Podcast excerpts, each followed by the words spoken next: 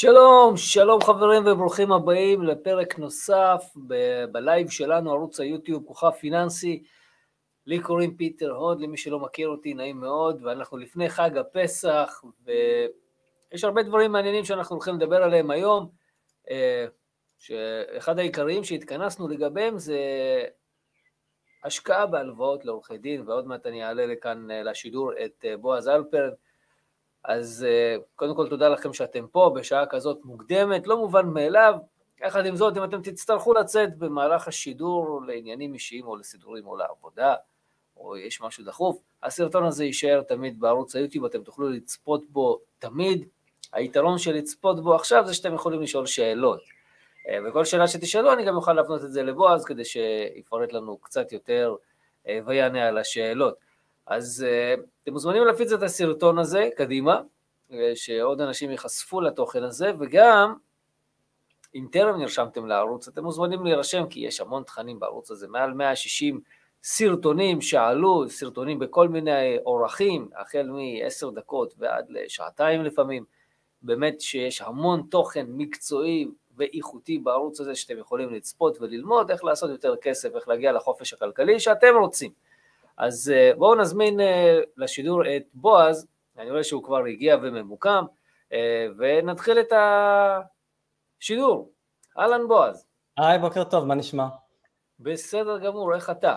אני בסדר, תודה. אני שנייה אחת סוגר פה את כל הלשוניות, כי בדיוק סיימתי לפזר את הסרטון הזה לעוד מקומות. Mm-hmm. אז תראה, בועז, מה שלומך? הרבה זמן לא התראינו, הרבה זמן לא נפגשנו ולא דיברנו. אז uh, מה קורה? מה קורה? שאלה קצרה עם אה, תשובה ארוכה. כן. Uh, הייתי אומר בגדול, אנחנו ממשיכים לראות את כל התהליכים ש... שכבר דיברנו עליהם בפעמים הקודמות, זאת אומרת, אבל עם התפתחויות, זאת אומרת, מתחילים לראות בארצות הברית קצת ירידה בשיעורי האינפלציה ממה שראינו לפני אה, חצי שנה או יותר, אה, שזה לא הפתעה גדולה, כי האינפלציה שם לא נבעה מאיזושהי צמיחה אדירה, אלא מגורמים אה, חיצוניים, כמו שדיברנו על זה בעבר, אני לא אחזור על זה שוב. אירופה, עם כל האיומים שהיו עליה מבחינת, בתחום של האנרגיה, אנחנו רואים שהיא עברה את החורף בסדר, גם לא היה חורף מאוד מאוד קשה. אה, היה חשש גדול מאוד מבחינת הגז שזורם אה, מרוסיה וכולי, שתהיה אה, מפעלים, בחשמל, בכל מה שצריך, אבל אנחנו רואים שבסך הכל זה עבר בשלום. מה שלא עבר בשלום זה שיש עדיין מלחמה באוקראינה, שזה פשוט דבר בלתי נתפס, מעל שנה של מלחמה, שעדיין משפיעה על הרבה הרבה הרבה דברים, ורואים גם תזוזות טקטוניות בעולם, אה, שפתאום אה, רוסיה מתחברת עם איראן, הסעודים מתחילים לגשש עם איראן, יש כל מיני דברים שקורים. אני לא פרשן פוליטי, אבל זה כנראה נובע בעיקר מחולשה של איך שארצות הברית נתפסת בעולם בתור כוח חזק. וזה משפיע, זה משפיע כי הרוסים קשורים קורים דברים בצד הזה של כדור הארץ שמושפע מזה שהצד השני אה, מראה חולשה, זה לא אומר שהוא חלש, אבל הוא מראה חולשה, מתנהג בצורה חלשה, וזה קצת מזיז את, ה, את, ה, את הכלים על הלוח, אה, ומאוד מעניין מה שיקרה, וכמובן יש לנו את כל מה שקורה בארץ, שעל זה בוודאי לא צריך להרחיב, כולם חיים את זה ב, אה, ביום יום. אה, זהו, זה ה... זה בגדול איפה שאנחנו אה, נמצאים. אה, מה שזה כמובן גורם, זה גורם למשקיעים לחוש אה, פחות נוח, רואים תנודתיות עדיין מאוד גבוהה בשווקים. בחו"ל יש תנודתיות, אבל בסך הכל בינתיים השוק נראה, או לפחות עשה תשואה חיובית. בארץ, גם את זה לא ראינו, כי אנחנו סובלים מבעיות אחרות. אה, הרגשנו את זה חזק מאוד בשער החליפין, עלייה של אה, כמעט עשרה אחוזים בשערי החליפין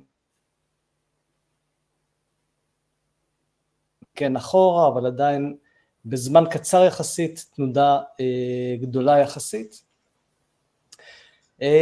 וזאת אומרת, מה שקורה בעולם הכלכלי והמשפטי והמדיני, יש לו השפעות גם על מה שקורה בשווקים ומה שקורה, מה שקורה בכלכלות, וכולם חושבים בעצם מה, מה לעשות עם הכסף. אנחנו באופן עקרוני, יש לנו שלושה קריטריונים שבהם אנחנו מאמינים שצריך לעמוד בהם כדי להשקיע באופן כללי. העיקרון הראשון זה כמובן יציבות, אנחנו מחפשים להשקיע במדינה שהיא יציבה, מחפשים להשקיע בחברה שהיא יציבה, ואנחנו מאוד אוהבים לראות תזרים מזומנים יציב מההשקעות שאנחנו עושים, ההשקעות שאנחנו עושים הן בעיקר השקעות בהלוואות לחברות בחוץ לארץ, ולכן אנחנו אוהבים לראות תזרים. יש לפעמים...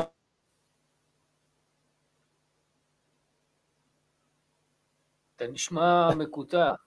אה, אני לא יודע למה. עכשיו יותר טוב? נראה שכן.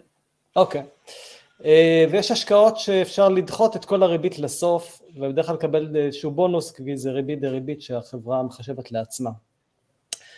אה, העדפה שלנו, העדפה שלי אישית, היא תמיד לקבל משהו שהוא תזרימי, ולראות אה, כסף שנכנס כל הזמן לחשבון, גם ברמה המעשית, אתה יודע שיש לך תזרים כל הזמן, אתה פחות תלוי בדברים אחרים, לא צריך לדחות את זה. אה, גם מי שלא צריך את הכסף במיידי. אה, וגם ברמה הפסיכולוגית, זה כל תקופה נכנס כסף, איזשהו ניצחון כזה, קיבלתי עוד כסף לחשבון על ההשקעה שלי. אני חושב ששני הדברים האלה ביחד, מבחינתי זה העדפה המרכזית ל...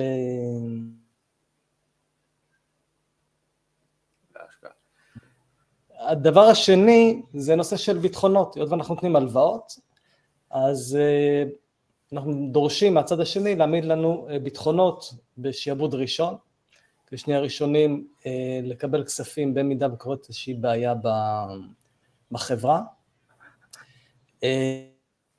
זה מאוד חשוב לנו שביטחונות יהיו ביטחונות שבאמת יש להם שווי אמיתי וטוב, וגם ביטחונות שיחסית קל יהיה לממש אותם אם וכאשר נגיע לנקודה שצריך לממש אותם. והדבר השלישי, כמובן, כשמדברים בהשקעות אלטרנטיביות, זה השקעות שהן בלי תלות לשוק ההון.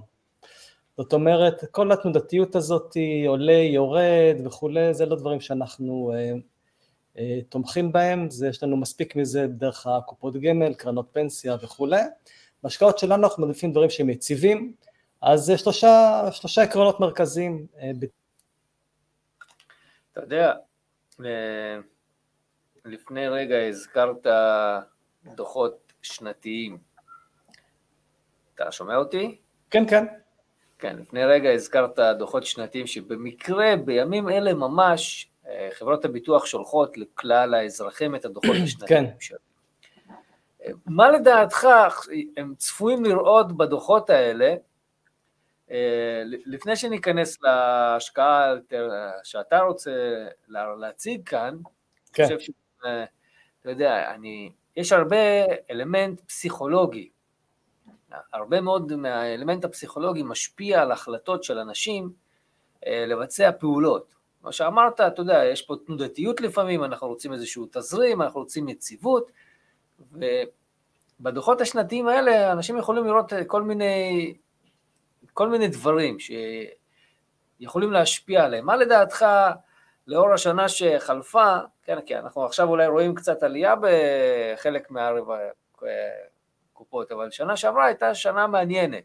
אז איך אתה חושב שאנשים צריכים להתייחס למה שהם רואים כרגע, או למה שהם יראו בדוחות השנתיים שלהם?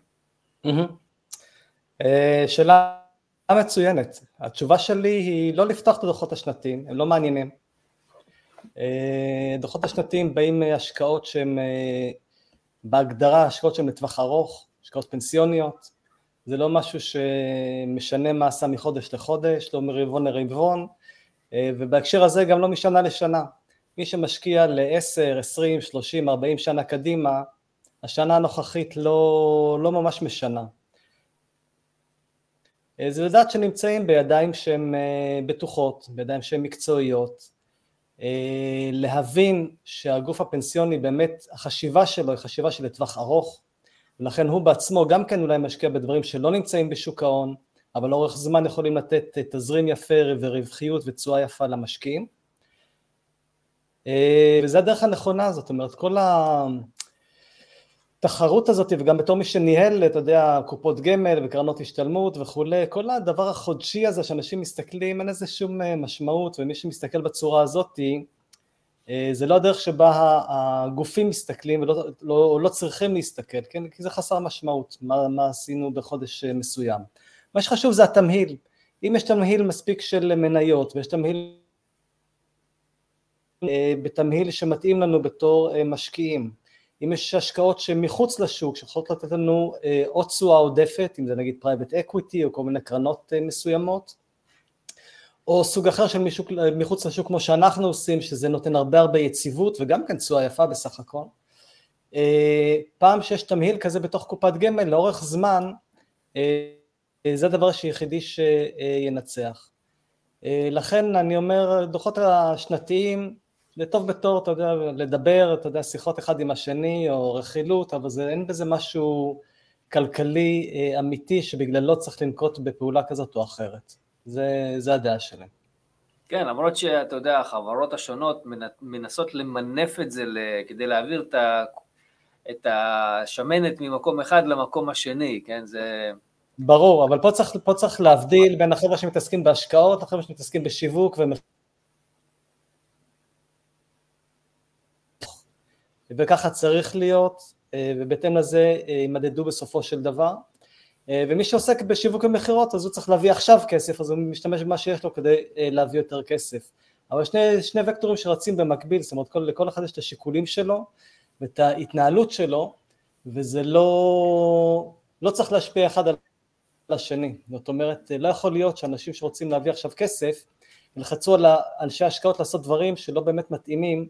לאופי ולסוג של ההשקעה, שהיא השקעה לטווח ארוך וככה צריך להסתכל עליה.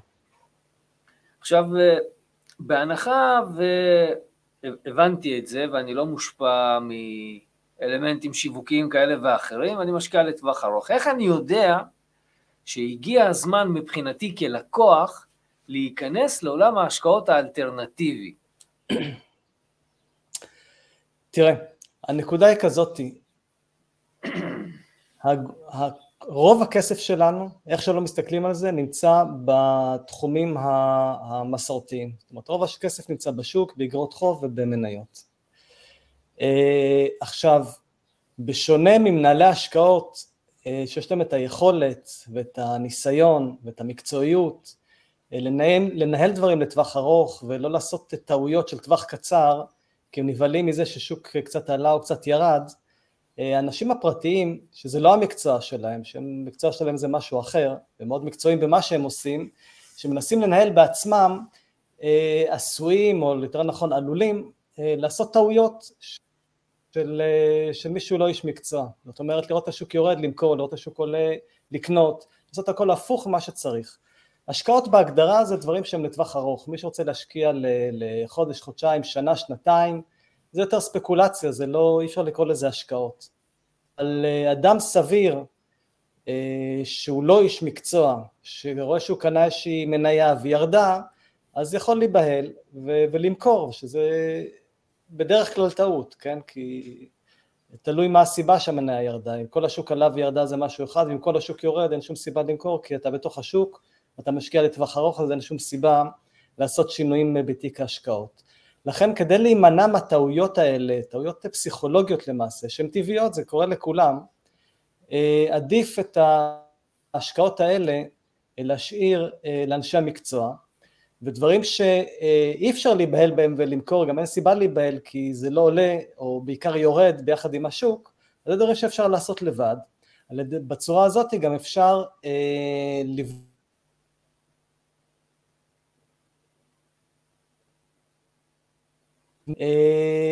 שזה מה שאנשים רוצים, אנשים אה, מטבעם, 99.9 אה, מהאנשים אוהבים יציבות, אוהבים לראות תזרים, אוהבים לראות התיק שלהם גדל ועולה, בלי תנודתיות. עכשיו יש סוג השקעה שתנודתיות זה חלק בלתי נמנע ממנו וחייבים להיות שם, ובחלק האחר צריך לבחור את הדברים שהם יותר יציבים ומתנהלים בצורה רגועה וככה לישון יותר טוב בלילה.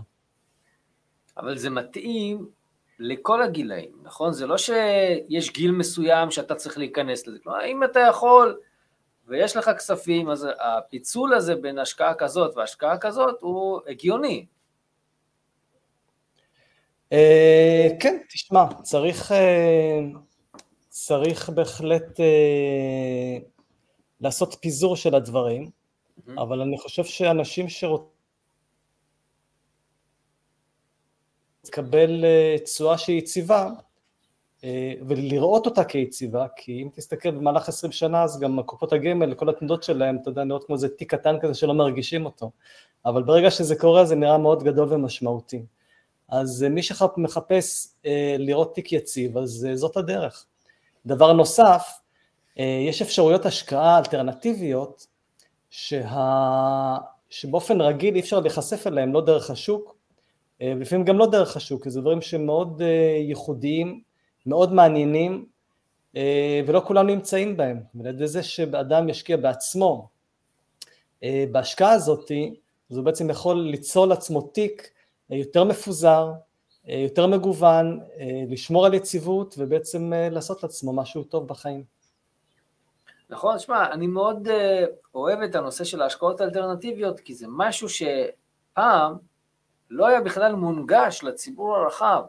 זה משהו שהיה נחלתם של כל מיני מנהלי בנקים שהולכים על, וסוגרים עסקאות על כוס קפה מחוץ לבנק, בכלל הלקוח לא חשוף לזה, אין לו מושג שזה קיים, ופתאום אה, בזכות האינטרנט, בזכות הקדמה הזאת שנוצרה, יש אפשרות לכלל הציבור להיכנס לתחומים שאתה יודע, אנשים בכלל לא חושבים שזה אפשרי, כמו, כמו הנושא הזה של המימון להליכים משפטיים, מימון עורכי דין להליכים משפטיים, כאילו מי חשב שזה בכלל אפשרי? מי חשב שזה בכלל קיים? אנשים אפילו לא מודעים שזה בכלל אופציה. אז אני אגיד לך, אתה מאוד צודק. תראה, אנחנו הקמנו את אמרד לפני עשר שנים. אה, והמטרה שלנו באמת הייתה אה, להביא השקעות אה, בתחום אלטרנטיבי מחוץ לארץ למשקיעים בארץ. לפני עשר שנים אף אחד בכלל לא ידע בארץ מה זה אלטרנטיבי, זה היה ממש בתחילת הדרך. החזון שלנו בתור חברה היה באמת להנגיש את זה לציבור כמה שיותר רחב. עכשיו יש לנו מגבלות של רגולציה, מה מותר לנו לעשות, מה אסור לנו לעשות, וכל מה שאנחנו עושים הוא תמיד בהתאם אה, למה שמותר, ונושא הרגולציה מאוד אה, מוקפד אצלנו.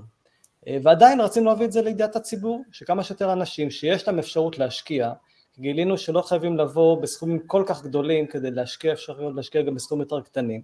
צריך לדעת לחפש ולמצוא את הדברים. כמובן גם לבדוק אותם היטב ולראות שהם באמת ראויים להשקעה. ואז באמת אפשרנו להרבה מאוד אנשים להשקיע סכומים יחסית נמוכים לתחומים האלה אה, ולהיחשף להשקעות שבאופן אחר לא, לא היו שומעים עליהם, לא היו יודעים עליהם, וגם מי שלא השקיע, הראש נפתח למחשבות על השקעות אה, אחרות שיש, אבל דברים מעניינים מאוד שאפשר לעשות בתיק ההשקעות, והרבה אנשים נהנים מזה היום. כמובן שמאז התחום מאוד התפתח, יש שם הרבה אנשים שעוסקים, או חברות שעוסקות בתחום האלטרנטיבי, אה, יותר מעניינים, כי נדל"ן יש לכולם, כולם מכירים, הדברים שהם לא נדל"ן לדעתי יותר מעניינים, יותר מגוונים אה, את התיק למקומות נכונים, עושים פיזור יותר גדול של התיק, וזה בעצם המטרה שלנו. כן, בהחלט, כאילו, אתה יודע, אם אתה משקיע באלטרנטיבי ואתה משקיע רק בנדל"ן, אז אתה בעצם, זה כמו להשקיע בשוק ההון, אתה משקיע באפיק אחד, שאם תהיה איזושהי תנודתיות באפיק הספציפי הזה, אתה גם יכול להיפגע, לכן פיזור השקעות גם צריך לעשות פיזור בפנים. זה כמו שאני למשל אומר ללקוחות שלי, אתה יכול לפזר את הכסף בין, גם בשוק ההון, לפזר את זה, הרי יש כל מיני סיכונים, כמו למשל סיכון ניהולי. יש מנהל כזה ויש מנהל כזה, גם הם יכולים לעשות טעויות, לכן הפיזור הניהולי הוא גם חשוב, זה לא רק הפיזור בנייר ערך עצמו. אז גם פה, מן הסתם, אנחנו רוצים להיות אה, מפוזרים ולא להשקיע, לא לשים את כל הביצים בסל אחד. אבל נכון. אני אשמח ש... תפתח קצת את הנושא לדעתי מאוד מעניין של ההלוואות לעורכי דין למימון הליכים משפטיים, כי זה משהו שלדעתי, תראה, אני שמעתי את זה עוד מפגישות קודמות איתך, אבל mm-hmm. לדעתי רוב האנשים אין להם מושג בכלל במה מדובר, ואיך זה בכלל אפשרי. לגמרי, לגמרי. אז אני אסביר, קודם כל נסביר, אני אסביר מה זה מימון, מה שקוראים מימון ליטיגציה או מימון הליכים משפטיים של עורכי דין. יש, כל התחום הזה של מימון משפטי או מימון ליטיגציה, מימון תביעות, התחיל כבר לפני 20 או 30 שנה. זה התחיל מזה שהיו תביעות לפעמים מאוד גדולות שיש בהן הרבה בשר, אבל לתובע או לתובעים לא היה מספיק כסף כדי לממן את התביעה, כי זו תביעה שהיא מאוד יקרה מול גופים גדולים, מול ממשלות, מי שלא יהיה. ואז התפתח איזשהו תחום של, שקמו קרנות שמתמחות בדבר הזה, ואמרו אוקיי אנחנו נבדוק את התיק, אם אנחנו רואים שיש הסתברות גבוהה לזכות בתיק אנחנו מסכימים לממן אותו. כמובן שתמורת המימון הם דרשו אה, אה, ריביות או תשואה מאוד מאוד גבוהה, השתתפות מאוד גבוהה ב, ב, ברווח שיוצא מהזכייה, למה? כי כשהולכים לבית משפט לא יודעים אם בסוף זוכים או לא זוכים, כן? יכול להיות שיש לך מקרה נהדר ואתה נורא צודק והשופט החליט אה, אה, לפסול, לפסוק הפוך. ולכן חלק מהתיקים באופן טבעי, למרות שהייתה הסתברות גבוהה לזכות, לא זוכים, אז כל הכסף נמחק. כדי שבכל זאת זה יהיה רווחי, התשואה שהם דורשים לעצמם היא מאוד מאוד גבוהה, ואז חלק נמחק, חלק לא נמחק, ובסך הכל עושים תשואות יפות. מודל מאוד דומה למה של השקעות של קרנות שמשקיעות בהייטק, אוקיי? משקיעים בעשר חברות, תשע נפלו, אחת הצליחה, אבל זה יצרו תשואה שהתאימה למשקיעים. אבל זה משהו שיש בו סיכון מאוד מאוד גבוה. כמו שאמרתי, אנחנו אוהבים דברים שהם יציבים ובטוחים, ואנחנו לא נמצאים בנישה הזאת, אנחנו נמצאים בנישה, בתת נישה של כל האפיק הזה שנקרא מימון משפטי. מה שקורה באנגליה, יש מקרים תקדימיים שבהם עשו אנשים מסוימים תביעה נגד בעיקר חברות פיננסיות על מכירה לא נכונה של הלוואות או על תוספת של ביטוחים להלוואות בלי שאנשים ידעו שהוסיפו להם את זה, עשו להם את זה במחיר מופקע, בעמלות גבוהות ובריביות גבוהות, אז יש פה שני דברים, א', עשו את זה בעמלה מאוד מאוד גבוהה שהלכה לסוכן שקישר בין הגוף המתווך, בין הגוף המלווים שלוו לצורך דירה, רכב, הלוואות לכל מטרה וכולי. אז חלק מהאנשים לא ידעו, ואלה שידעו או לא ידעו בכל מקרה גבו מהם עמלות מאוד מאוד גבוהות ולא מוצדקות. איך העניין הזה התברר? באה גברת מסוימת שקוראים לה סוזן פלווין, לפני עשר שנים בערך, ותבעה, תבעה גוף פיננסי שנתן לה הלוואה, שהסתבר שהכניס פנימה מרכיב של ביטוח שאומר שאם היא לא יכולה להחזיר את ההלוואה כי היא חלתה, פוטרה מעבודה או משהו, אז חברת הביטוח תחזיר את ההלוואה עד שהיא תוכל להחזיר את זה בעצמה. ותבעה אותם על זה שלא סיפרו לה, ועל זה שהסתבר שבערך 70% מהפרמיה שהיא שילמה זה בכלל עמלה שהלכה לסוכן ולא, ולא פרמיה אמיתית ששימשה אותה לצורך הביטוח שלה. זה הגיע לבית משפט אחד, הגיע לבית משפט שני, ערעור לעליון באנגליה, ובית המשפט קבע שהדבר הזה הוא לא חוקי. הדבר הזה הוא לא חוקי ופסק לטובתה. בהמשך הרשות ניירות ערך באנגליה פסקה שאם העמלה ששולמה לסוכן היא עד 50% מהפרמיה שהלקוח שילם זה בסדר, אם זה מעל לזה זה לא בסדר. באותו רגע שפסקו את זה נפתחו פתח לעשרות אלפים של תביעות פוטנציאליות לדבר הזה, כי כל מי שעשר וחמש עשרה שנה אחורה גם כן שילם את הביטוחים האלה, אבל הסתבר בדיעבד שזה היה, שיעור התשלום לסוכן היה גבוה מדי, יכול לבוא ולתבוע. עכשיו, כל מי ששילם מעל 50 אחוז, הוא כבר מראש יודע שהוא זוכה בתביעה, אוקיי? זה לא, זה לא עניין של שיקול דעת, כי יש כבר תקנות לדבר הזה. דבר שני, שמכרו להם את הביטוח הזה, ואז יש שני מקרים, או שלא ידעו שיש ביטוח, ואז זה לא בסדר שלא אמרו להם שהכניסו להם מרכיב של ביטוח, או שלפעמים הביטוח הזה למשל, הוא לא תקף לפנסיונרים, הוא לא תקף לעצמאים, למה? חברת הביטוח אומרת אם מישהו פנסיונר אין לי מה לבטח את זה שהוא יפסיק לעבוד ואז אני צריך לשלם במקומו כי ממילא הוא לא עובד אז אין פה מקום לביטוח, עם עצמאים זה אותו דבר. זה לא עצר את הסוכנים שמתווכים אה, למכור לעצמאים ולפנסיונרים את הביטוח הזה. אז פה יש עוד שוק גדול אנשים שיכולים לבוא ולתבוע. עכשיו מי שבא ותובע הוא יודע שהוא זוכה, אין פה שאלה של כן או לא. אם הוא עומד בקריטריונים שהוא לקח הלוואה, שתשל... שהוא לא ידע מהלוואה, או שאם הוא ידע התשלום היה גבוה מדי, הבן אדם בטוח זוכה בתביעה. אבל לא יכול אדם לבוא לבד ולתבוע, אוקיי? צריך לקחת עורך דין ולעשות את התביעה דרך עורך דין. הבינו עורכי הדין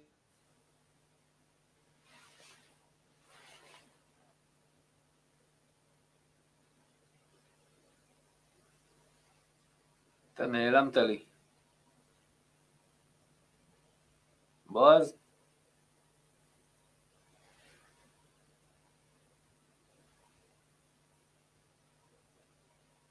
בועז, השידור שלך נעצר. כן, יש לנו תקלה עם בועז. בסדר גמור. בכל מקרה, הנושא הזה מאוד מעניין. אה, זה מזכיר לי, עד שבועז יעלה, ניתן לו כמה רגעים עד שהשידור שלו יתחדש. מזכיר לי, 아. אה. הנה חזרת, חזרת, כן. 아, אה, אוקיי. בדיוק באתי לומר שהסיפור הזה עם הביטוחים בפנים, שמכרו הלוואות עם ביטוחים, מזכיר לי את מה שהיה פה עם ביטוחי המנהלים פעם, שהיו מוכרים לך ביטוח מנהלים ומלבישים עליו 700 אלף סוגים של ביטוחים, שהיום זה לא אפשרי בכלל, אה, והלקוחות לפעמים לא ידעו שזה קיים.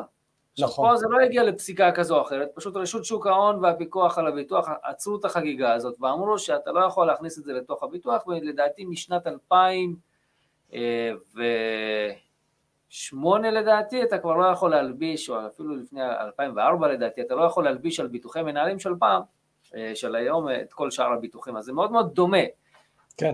הסיפור הזה. אוקיי, אמ, אז איפה אני נקטעתי פשוט, אני לא יודע איפה נעצרתי. אתה נעצרת בזה שהיית צריך לקחת, אתה לא יכול לתבוע לבד, אלא אתה צריך לקחת עורך דין.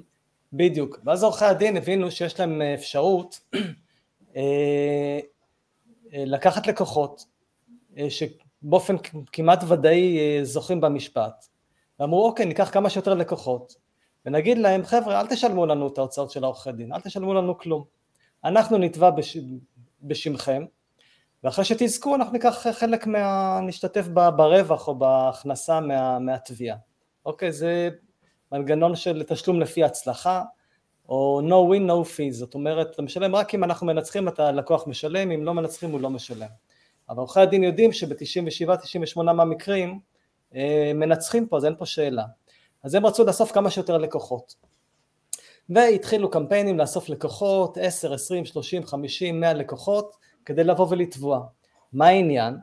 העניין הוא שכדי לטפל בזה יש הוצאות, לעורך הדין יש הוצאות, כי יש אה, אגרות, וצריך לפעמים להזמין עדים מומחים, וצריך לעשות כל מיני דברים כדי להוכיח את התביעה.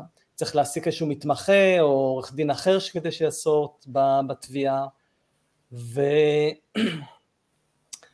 אה, ואז נוצרות להם הוצאות שהם לא יכלו לעמוד בהם כי כשלוקחים תיק אחד שניים זה בסדר, הם לוקחים עכשיו איזה 100, 200, 300 או 500 תיקים זה כבר מתחיל להצטבר לסכומים מאוד גדולים של אה, הוצאות שלעורכי הדין אה, אין כרגע להוציא והם גם לא יקבלו על זה הלוואה מהבנק, למה? כי הבנק לא ילווה לעורך דין שהולך לתבוע אותו נכון? Mm-hmm. גם מבחינת ההיגיון וגם אה, יש איזשהו חוק באנגליה שאומר שאסור לך לממן אה, מישהו שתובע אותך, יש ממש חוק בעניין הזה. אבל מעבר לזה גם ברמת ההיגיון, למה שאני אממן מישהו שבא עוד רגע לתבוע אותי? לכן אי אפשר לקבל מימון מבנקים ומגופים פיננסיים אה, כדי לתבוע. אה, וכאן אנחנו נכנסים לתמונה, זאת אומרת, אה, אנחנו עובדים עם חברות באנגליה, אה, שהן מממנות את עורכי הדין, זאת אומרת עורך הדין אה, מצא את הלקוח, בדק שהוא עומד בכל הקריטריונים אה, להשקעה, לתביעה סליחה, ואומר חבר'ה, בן אדם עומד בקריטריונים, אני עכשיו צריך מימון כדי לממן את התביעה. המימון הוא לא בסכומים מאוד מאוד גבוהים, יכול להיות 1,500, 2,000, 3,000, 5,000 פאונד במקרים הכי גבוהים, וזה הלוואות שבדרך כלל גם לטווח יחסית קצר של בין שישה לתשעה חודשים. אה, ואז החברה באנגליה אומרת לו, אוקיי, אתה רוצה שנלווה לך, אין שום בעיה, אבל אה, יכול להיות אה, שלא תזכה בתביעה, איך תשלם אז? והפתרון שמצאו לזה זה לעשות ביטוח, זאת אומרת יש חברת ביטוח שמבטחת את עורך הדין, ושזה אומר שאם הוא לא זכה בתביעה, חברת הביטוח היא מחזירה לו את כל ההוצאות, אוקיי? אנחנו בתור משקיעים, מבחינתנו זה מצוין, או שיש לי עורך דין שחתמתי איתו הסכם הלוואה והוא חייב להחזיר לי את הכסף, או לחברה באנגליה שאנחנו עובדים איתה, ואם לא, חברת הביטוח תחזיר את הכסף, אז תמיד יש לנו מאיפה לכסות את ההחזר כספים של ההלוואות ואת הריביות שהחברה משלמת לנו אה, בתור משקיעים. אה, היתרונות בדבר הזה מאוד מאוד ברורים. ראשית, אה, זה תהליך של השקעה שהתוצאה שלו לא קשורה לשום הליך כלכלי. עניין משפטי, משפטי גם שנקבע מראש, זאת אומרת פה שאלה של כן או לא, בקרוב ל-100% מהמקרים זוכים שם כי אחר, אם, אם זה היה מקרה שיכול לזכות, עורך הדין היה לוקח את התיק, חברת הביטוח לא הייתה מבטחת את התיק, כי גם חברת הביטוח לא רוצה בסופו של דבר אה, לשלם. אה, אז יש לי אה, הלוואה שנתתי לעורך דין, עורך דין כמובן יחזיר את ההלוואה, יש לו ערבות אישית ומחויבות לשלם את ההלוואה, אה, וכמובן שאם הוא זוכה בתיק אין לו שום בעיה להחזיר לי את ההלוואה, אם הוא לא זוכה בתיק אז לנו חברת הביטוח שדואגת לשלם את הכסף ולהחזיר לנו אה, את הכסף, וזה אומר שאין פה שום תלות בשוק ההון, אין פה שום תלות באיזושהי יצירה של ערך כלכלי של בנייה או ייזום או שום דבר, יש פשוט הליך משפטי ידוע מראש, קבוע, שאותו אנחנו מממנים ואותו אנחנו, אה, ממנו אנחנו בעצם מרוויחים כסף. אה, כך שבעצם ההליך פה של הרגולציה באנגליה פתחה שוק לעורכי הדין לקחת תיקים בכמויות גדולות אה, ולהרוויח עליהם כסף, וכדי לעשות את זה הם צריכים מימון, ופה אנחנו נכנסים לתמונה, נותנים את המימון הזה, אה, בזה משתמשים כדי לממן את התביעות, לקבל את ההכנסה או הרווחים שלהם מהתיק, ומזה משולמים לנו הריביות. אה, זהו, פשוט אה, תהליך מאוד מאוד אה, די פשוט, די ברור, ולא תלוי בשום דבר. זאת אומרת, כשאני בא לחפש השקעה שהיא מה שאנחנו קוראים יציבה, אנחנו נמצאים באנגליה, שזו בוודאי מדינה מאוד מאוד יציבה, גם ברמת המשטר, גם ברמת הכלכלה, בוודאי ברמת המשפט, זה כאילו המקום אולי הכי נחשב בעולם ברמת, ברמה המשפטית. אנחנו עובדים עם חברות שהפעילות שלהם היא מאוד מאוד יציבה, התזרים שלהם הוא יציב, היכולת שלהם לייצר כסף היא כרגע אה, מתמשכת לאורך שנים, כי אנחנו רואים המון המון תביעות שנמצאות בצנרת ומחכות להגיע, ועדיין יש כל הזמן תביעות חדשות שנכנסות, יש גם תחומים חדשים שזה נגזרות מהתביעות האלה שהולכים ומתפתחים, אם פעם עיקר התביעות היו הלוואות אה, למטרות אישיות, עכשיו זה עבר, קרוב הצמיחה היא אה, במכוניות, הלוואות למכוניות, יש עכשיו צמיחה של הליכים בכלל אחרים, של תביעות נגד רשויות מקומיות, בנושאים של נדל"ן, שלא עשו כל מיני שיפוצים או דברים שהיו צריכים לעשות בדיור ציבורי או דיור ששייך לרשויות, יש כל מיני תחומים שמתחילים להתפתח ולהיגזר מאותה תביעה ראשונה שסיפרתי, שבעצם מבוססים בדיוק על אותו על אותו רעיון, שיש איזשהו תקדים, וברגע שיש תקדים, זה המערכת המשפטית שם קצת שונה מאשר פה, ברגע שיש תקדים זה כמו חוק לצורך העניין, וכל אחד שעומד בתוך התנאים של התקדים יכול לבוא ולתבוע, וזה שוק שמאוד מאוד גדל, אה, באנגליה מוערך היום ב-60 מיליארד פאונד, שזה המון המון המון המון כסף, אה, וזה המקום שאנחנו נמצאים בו, אז, אה, אז דיברתי על נושא של, של יציבות, אז יש לנו גם את היציבות של המדינה, שמשפטית וכולי, גם יציבות של החברה וגם תזרים, שכל הזמן אנחנו רואים אותו נכנס גם לחברה שהלווינו לה וגם אלינו. אה, ביטחונות, יש פה ביטחונות מאוד מאוד חזקים, כי הביטחונות שלנו זה בעצם הלוואות שנתנו לעורכי דין באנגליה, שהם ערבים להחזיר אותם באופן אישי וגם המשרד ערב להחזיר, זאת אומרת יש פה אה, רמה מאוד מאוד גבוהה של אה, ביטחונות, אם לא זוכים בתיק יש לנו פוליסת ביטוח, זה בוודאי גם כן סוגר לנו את המעגל להרגיש מאוד מאוד בנוח עם ההשקעה הזאת. והכלל השלישי שלנו, אי תלות בשוק ההון, כמובן, אה, הייתי אומר שיש פה אפילו אולי הפוך, זאת אומרת, ככל שהמצב הכלכלי או מצב השוק הוא פחות טוב, אנשים יותר מחפשים מאיפה אה, להביא עוד כסף, עוד הכנסה, יש להם יותר מוטיבציה לחפש איפה הם יכולים לתבוע ולקבל כסף, לכן אנחנו רואים ש, שכל הזמן מצטרפים עוד ועוד ועוד אנשים לתבוע גם על דברים קצת יותר ישנים, שנגיד כבר כמה שנים רצים, וגם על דברים חדשים שנוצרים בתוך השוק הזה, אז אנחנו רואים גם קדימה צפי להמשך צמיחה של השוק.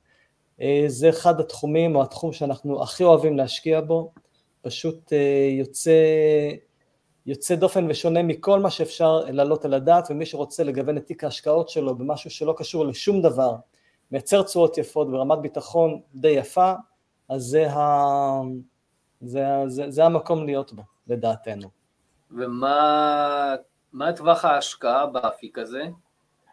אוקיי, okay. טווחי ההשקעה יכולים לנוע בין אה, שנה וחצי לשלוש שנים.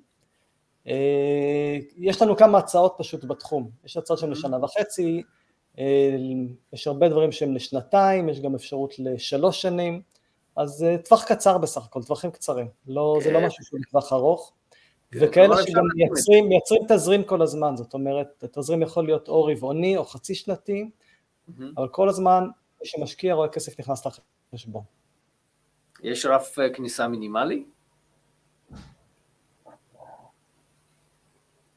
רף הכניסה המינימלי הוא 50 אלף פאונד, שהיום זה בערך 220 אלף שקל.